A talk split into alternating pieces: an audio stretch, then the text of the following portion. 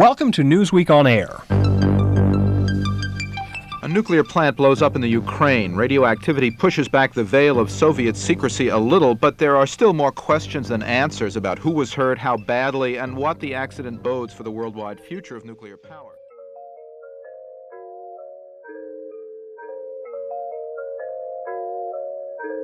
Questo è Cemento e oggi parliamo di quel turismo un po' scuro.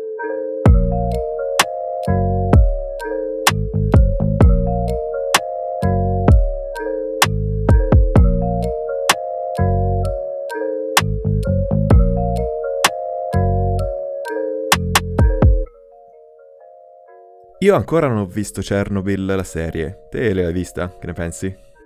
Sì, l'ho vista, tra l'altro con l'ansia mille dal letto alto del mio Platzkart quando ho fatto la Transiberiana. Nelle tratte più lunghe di sera mi mettevo lì col buio, un po' di ansiettina e ho finito la, la serie proprio con la massima dipendenza possibile. E devo dire che mi è piaciuta veramente tantissimo. Non avevo aspettative alte perché sapendo che era una serie americana pensavo che fosse un po' non lo so, piena di visioni stereotipate, invece devo consigliarla assolutamente a tutti perché è fatta proprio bene.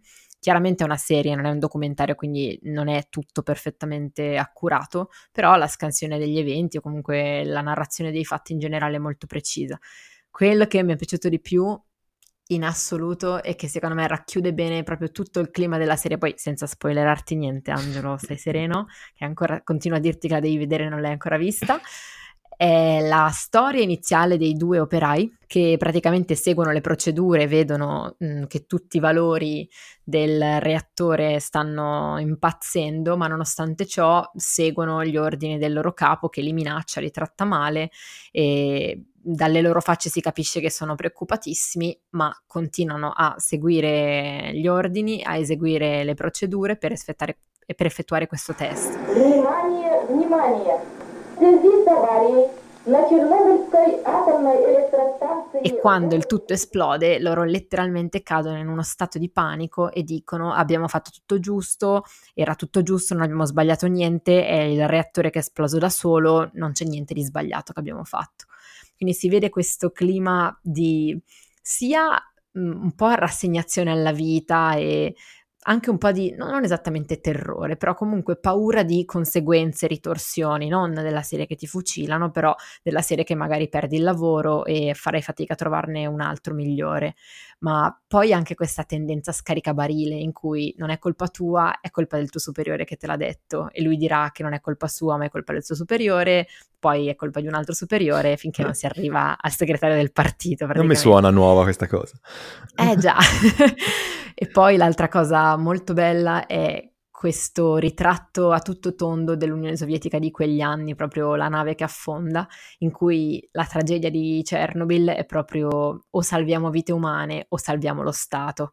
Mm, è una cosa talmente grossa e che fa talmente tanto perdere la faccia, la credibilità di uno Stato intero, che le scelte da fare non sono scontate. Ti viene da immedesimarti nei personaggi e ti viene da dire tu veramente avresti salvato tot mila persone facendole evacuare immediatamente o avresti cercato di salvare la credibilità dello Stato? Perché le conseguenze forse sarebbero potute essere anche peggiori.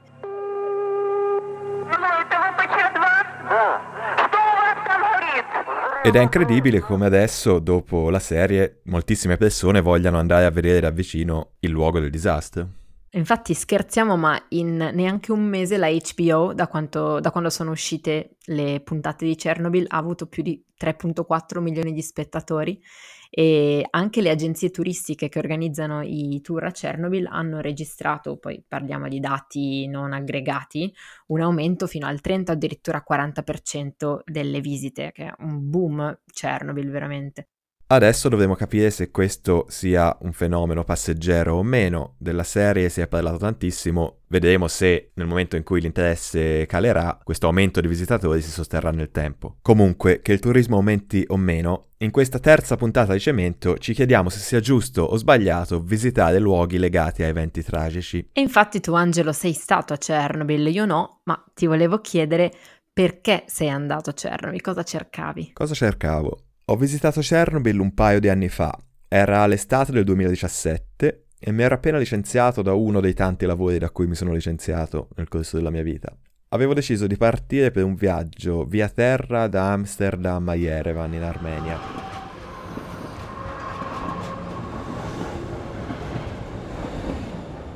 Era stata una cosa decisa un po' all'ultimo minuto. Avevo preso un autobus per Stettino in Polonia e da lì non sapevo bene il percorso che avrei seguito. L'unica cosa certa in tutta questa disorganizzazione era che avrei visitato Chernobyl. Come mai? Non nego che da parte mia ci sia un'attrazione un po' morbosa per luoghi di questo tipo.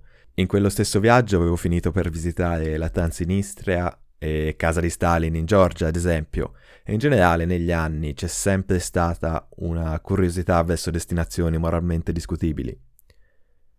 Il caso di Chernobyl era un po' diverso. Avevo visto un breve documentario del New York Times che faceva vedere come gli animali stessero tornando a ripopolare Chernobyl a 30 anni o quasi dal disastro.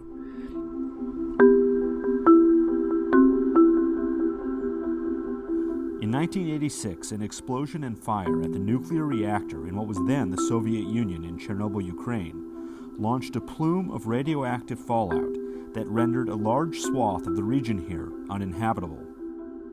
Since then, the creation of a thousand square mile exclusion zone prohibiting human activity has led some to declare the area a restored Eden, brimming with wildlife. Da una parte c'è la città sovietica abbandonata e congelata nel tempo da decenni. Dall'altra però c'era la natura che si stava riconquistando la città in assenza dell'uomo. Questa immagine, un po' apocalittica è vero, mi sembrava talmente incredibile da spingermi a uh, volerla vedere con i miei occhi. Diciamo che in generale andare in questi luoghi protetti come Chernobyl o anche come la casa di Anna Frank qui in Olanda, oppure in luoghi isolati politicamente come appunto la Transinistria, c'è una sensazione di immergersi nella storia, a me sembra che per quanto si possa leggere, per quanto si possa visitare un museo, per quanto ci si possa documentare, in questi posti sembra di entrare in contatto diretto con il passato. E come funziona nel dettaglio una visita a Chernobyl? In realtà visitare Chernobyl è più semplice di, di quel che si pensi. Un tour di Chernobyl è un prodotto turistico abbastanza semplice da comprare. Uh, I tour partono più o meno tutti i giorni da Kiev, la zona di esclusione di Chernobyl che è un, uh, un, cerchio con raggio di 30 km si trova un paio d'ore dal centro, dal centro, della capitale. Ci sono tante agenzie che offrono questi tour di un giorno, due giorni, tre o insomma più o meno quanti ne volete. Adesso qualcuno credo che offra tour anche dentro la centrale. Comunque un tour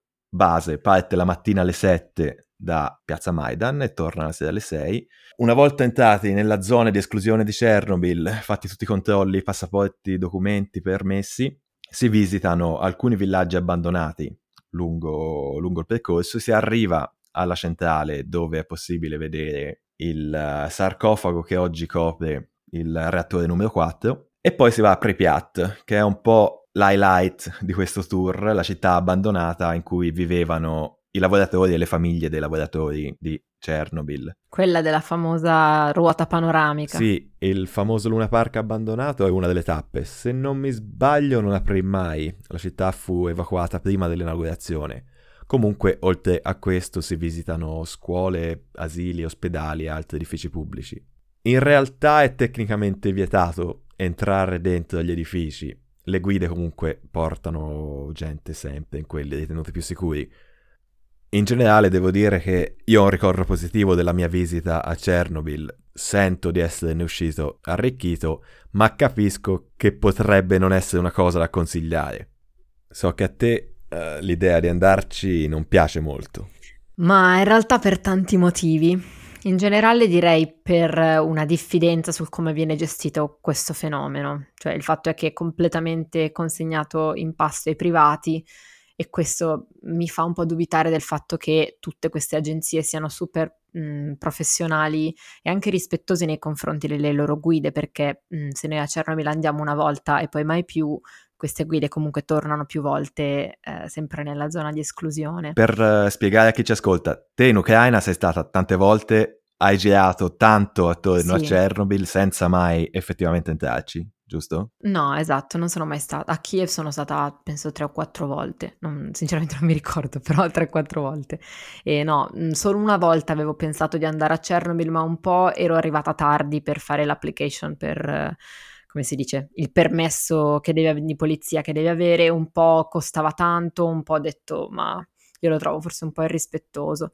Infatti il terzo punto che ti volevo dire è che lo trovo un po' poco rispettoso nei confronti degli ucraini perché è una ferita ancora aperta. Come mai? Perché pensi, boh, co- cosa pensi possa offendere di un tuo viaggio a Chernobyl? Beh, allora Chernobyl è quello per cui tutto il mondo conosce l'Ucraina, cioè è l'unica cosa per cui l'Ucraina è diventata famosa negli ultimi anni e sinceramente se io fossi ucraina non vorrei che il mio paese ricchissimo di cose da vedere, di un'ottima cucina, musica, cultura venga conosciuto solo per una tragedia che di fatto fa ancora danni di salute alle persone ancora oggi, probabilmente ne farà per i prossimi centinaia di anni, non possiamo saperlo eh, è un paese che veramente offre tanto, però è fa- veramente famoso solo per un disastro nucleare, come se il Giappone fosse conosciuto solo per Fukushima. Ecco, prima mi è venuto in mente, è come se l'Italia fosse famosa solo per la mafia, esclusivamente per la mafia, e la gente andasse a visitare le case dei boss mafiosi. Mm. Che ovviamente non lo è. no, no, esatto, però quando ci fanno le solite battutine pizza mafia, sì. Mhmm, ora noi vabbè magari ci scherziamo su, però sotto sotto non è che siamo orgogliosi di essere la patria della mafia, almeno non, sì. non tutti, però ma magari qualcuno sì, non lo so. Però insomma è una ferita aperta come per noi può esserlo la mafia, le stragi che ha fatto e così via. Poi secondo me anche tanti degli ucraini non hanno interesse ad andare a Chernobyl perché è comunque un luogo che ha portato solo morte e problemi. Se hai già avuto problemi di salute magari collegati alle, ra- alle, radiazioni, di sicuro l'ultima cosa che vuoi fare è una gita a Chernobyl a prenderne di altre. Cioè noi comunque facciamo i turisti verso questo posto perché sotto sotto siamo privilegiati, siamo cresciuti in un luogo sano.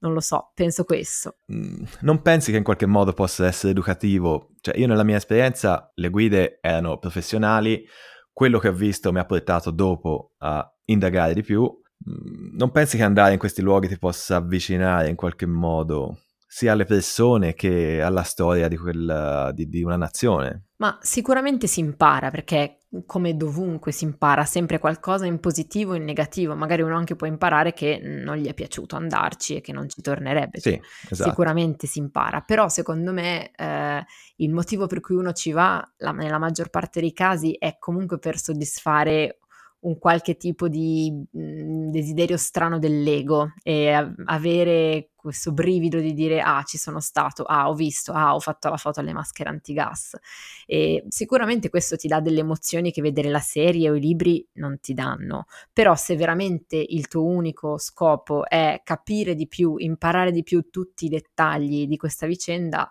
ti dico guardati la serie, leggi un libro, cioè è evidente che se uno mh, usa gli scopi, mh, diciamo, educativi per giustificare la sua visita a Chernobyl, eh, allora potrebbe davvero solo leggere un libro fatto bene. Fondamentalmente sono d'accordo sul fatto che a non andare si risolvono un sacco di problemi. Diciamo, ti supporto in questa decisione.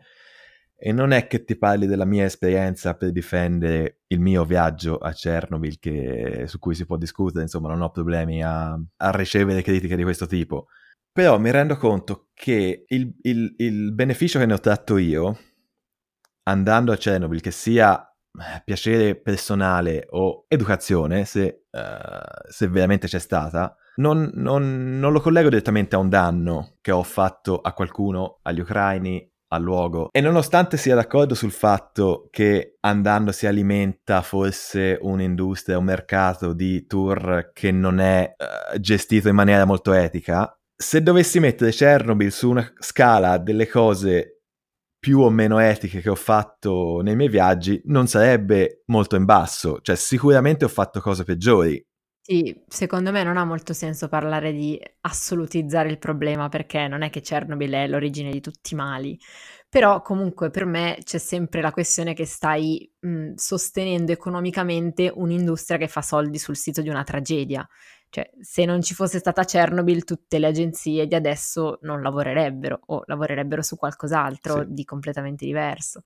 Sì, si può dire anche che stai sostenendo un'economia che cade a pezzi, però. Sì, e a che prezzo la stai sostenendo? Esatto, questa è la, è la domanda a cui dovremmo cercare risposta. S- sono d'accordo io con te. Nel dubbio non andare. Uh, è una cosa abbastanza soggettiva capire come, quanto ci si può interessare un posto, il motivo che spinge a visitare un luogo, se veramente si vuole imparare qualcosa o se semplicemente ci si vuole scattare un selfie. È un po' difficile dire chi è il, il, il famoso dibattito, chi è il viaggiatore chi è il turista. Che penso odiamo sia io sia te come dibattito. Esatto. Okay. Io, io non credo molto in questa differenza e mi vedo come un turista che è andato lì e ha imparato qualcosa. Io credo sono, sono uscito arricchito da Chernobyl. Ho visto delle cose che non avrei potuto vedere in nessun altro luogo al mondo, delle cose che sinceramente credo mi abbiano portato anche a empatizzare di più con questa storia. A quale costo? Questo credo sia il punto in cui non siamo completamente d'accordo. A me sembra di non aver recato particolare danno di aver avuto un impatto minimo, insignificante. Te invece, conoscendo tanti ucraini, avendo tanti amici in quella zona, uh, non ti senti a tuo agio a fare una cosa del genere. Sì, io la primissima volta che sono andata in Ucraina parlavo con una mia amica di, originaria di eh, Donetsk, che è la regione dell'est, ma che vive a Kiev, e cioè proprio lei mi ha chiesto con molta sincerità che cosa conoscevi tu dell'Ucraina prima di venire e io le ho risposto ma vergognandomi come un cane le ho detto Chernobyl e le radiazioni e le foto dei bambini senza gambe che ho visto quando ero piccola e me le facevano vedere a scuola. Cioè mh, mm, e le ho detto guarda mi, cioè, mi dispiace che sia così però questo cioè non è che si conosce altro al di fuori e diciamo alimentare questa cosa proprio mi dispiaceva per lei, capito? Era solo una questione di empatia, forse. Ma quando parli di alimentare ti riferisci un po' anche al tuo lavoro di blog, comunque al ruolo che hanno i social media anche nel promuovere questo tipo di esperienze? Sì, sicuramente, cioè, cioè sia una questione di fisicamente dare i soldi 100-150 euro di tour alle guide, sia c'è la questione di Mhmm, do visibilità a questa cosa, pubblico queste foto con le bambole tutte spettinate e abbruttite, eh, le metto sui social e racconto questa cosa da un punto di vista mediatico e non devi secondo me essere un influencer da milioni di follower per dover fare una cosa del genere e influenzare le persone ad andarci. No, Anzi, assolutamente sì cioè, forse se sei un micro influencer o semplicemente il cugino che mette la foto, forse influenza ancora di più che non il grande influencer, perché ti fa capire che è veramente fattibile, facile, economico e sicuro andarci. Sì, quindi forse il problema principale non è tanto andarci, ma come diciamo di esserci stati, il tipo di immagini che trasmettiamo, il messaggio che uh, mandiamo parlando della nostra esperienza. Penso che spesso chi va a Chernobyl ma anche in luoghi culturalmente distanti rispetto a quello a cui si è abituati, sia in cerca di un'autenticità che semplicemente non esiste. All'inizio parlavo di come Pripyat sia una città congelata nel tempo e di come andare a Chernobyl possa avvicinare in qualche modo alla storia. C'è un'altra faccia della medaglia, che è il fatto che dentro tutte le scuole, gli ospedali, gli edifici, si vede chiaramente che ci sono oggetti che sono stati spostati con lo scopo di creare composizioni fotografiche migliori. Le bambole, le maschere a gas che vedete nelle foto, è molto probabile che non siano state lasciate così 30 anni fa. Se quindi vogliamo eh, rappresentare Chernobyl in modo oggettivo, non possiamo fare a meno di includere gli effetti del turismo di massa. Quella è Chernobyl oggi. Questo aspetto spesso viene nascosto perché non combacia con uh, l'autenticità immaginata che uno si porta dietro arrivando a destinazione, ma è la realtà dei fatti. E poi qui non stiamo più neanche parlando forse di Chernobyl insieme, ma stiamo parlando della spettacolarizzazione di Chernobyl, cioè di Chernobyl attrazione o Chernobyl parco giochi sì, su questo punto è abbastanza difficile essere in disaccordo. È chiaro che bisognerebbe avere un po' più di coscienza nel modo in cui parliamo e raccontiamo i nostri viaggi. Detto ciò, non è per niente semplice. Uh, capire l'impatto della condivisione di una singola foto, magari condivisa senza pensarci, è complesso. No, chiaro, cioè lo si fa in maniera involontaria sempre per qualunque luogo del mondo, però a maggior ragione per un posto come Chernobyl dobbiamo renderci conto che pubblicando queste foto, diciamo, alterate, stiamo dando un messaggio falso. Io immagino che l'attrazione che muove le persone ad andare a Chernobyl sia quella di trovare un posto unico al mondo, contaminato, pericolosissimo, ma dove tu per fortuna in qualche modo riesci ad arrivare in sicurezza e dove tutto è rimasto congelato perfettamente al millimetro così come era 35 anni fa o di più.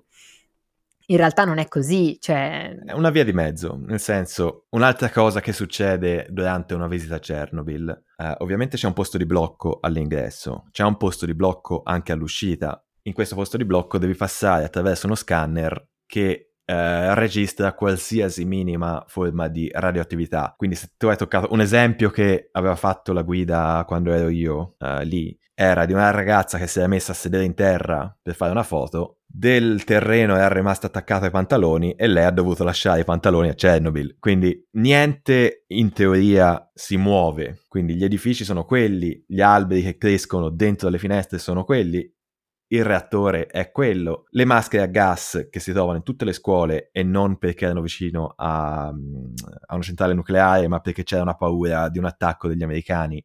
Quindi tutte le scuole in quella zona avevano una maschera a gas sotto banco. Comunque sono ancora lì, le bambole non sono state proiettate, erano giocattoli del, degli asili, sono state manipolati e questa manipolazione non lo so, dà un'immagine sbagliata, quello, su quello siamo d'accordo. Però di fatto se uno ci va con spirito critico, sapendo come funzionano queste cose, può andare oltre a questo primo impatto, ecco. Certo, sì, ma infatti forse non si capisce, non si è capito fino ad ora, però non è che sono contraria ad andare o non voglio che gli altri ci vadano, semplicemente io per una mia scelta personale ho deciso che non ci andrò, penso che non ci andrò.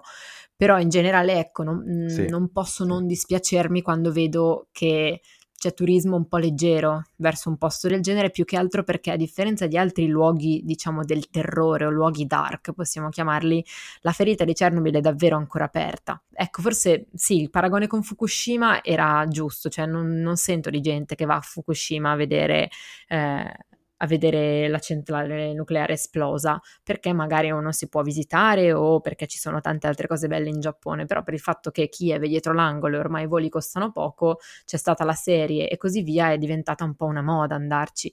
Tra l'altro c'era una storia carina che volevamo raccontarvi riguardo a Chernobyl, eh, su quanto dicevamo prima che pensiamo sempre che sia un luogo intonso dove nulla è cambiato da 35 anni a questa parte, quando invece vediamo che le maschere sono state spostate, le bambole sono state spostate, ma soprattutto non è vero che nessuno ci ha più abitato lì o nessuno ci è più andato. Sia c'erano gli stalker, come ha detto Angelo, cioè le persone che prima si intrufolavano quando era illegale andare nella zona di esclusione, per, non lo so, provare chissà che brividi, eh, sia ci sono persone, i famosi eh, Samasioli si chiamano, persone che hanno deciso di ritornare a Chernobyl dopo essere state evacuate dalla loro casa.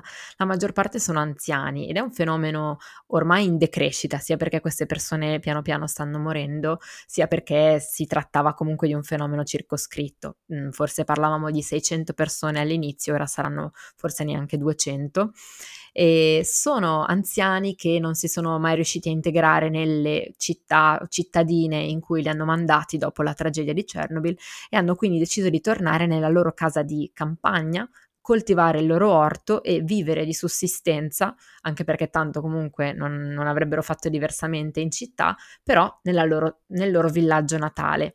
C'è un libro veramente molto bello che non credo sia basato su una storia vera, ma è molto veritiero in quello che dice.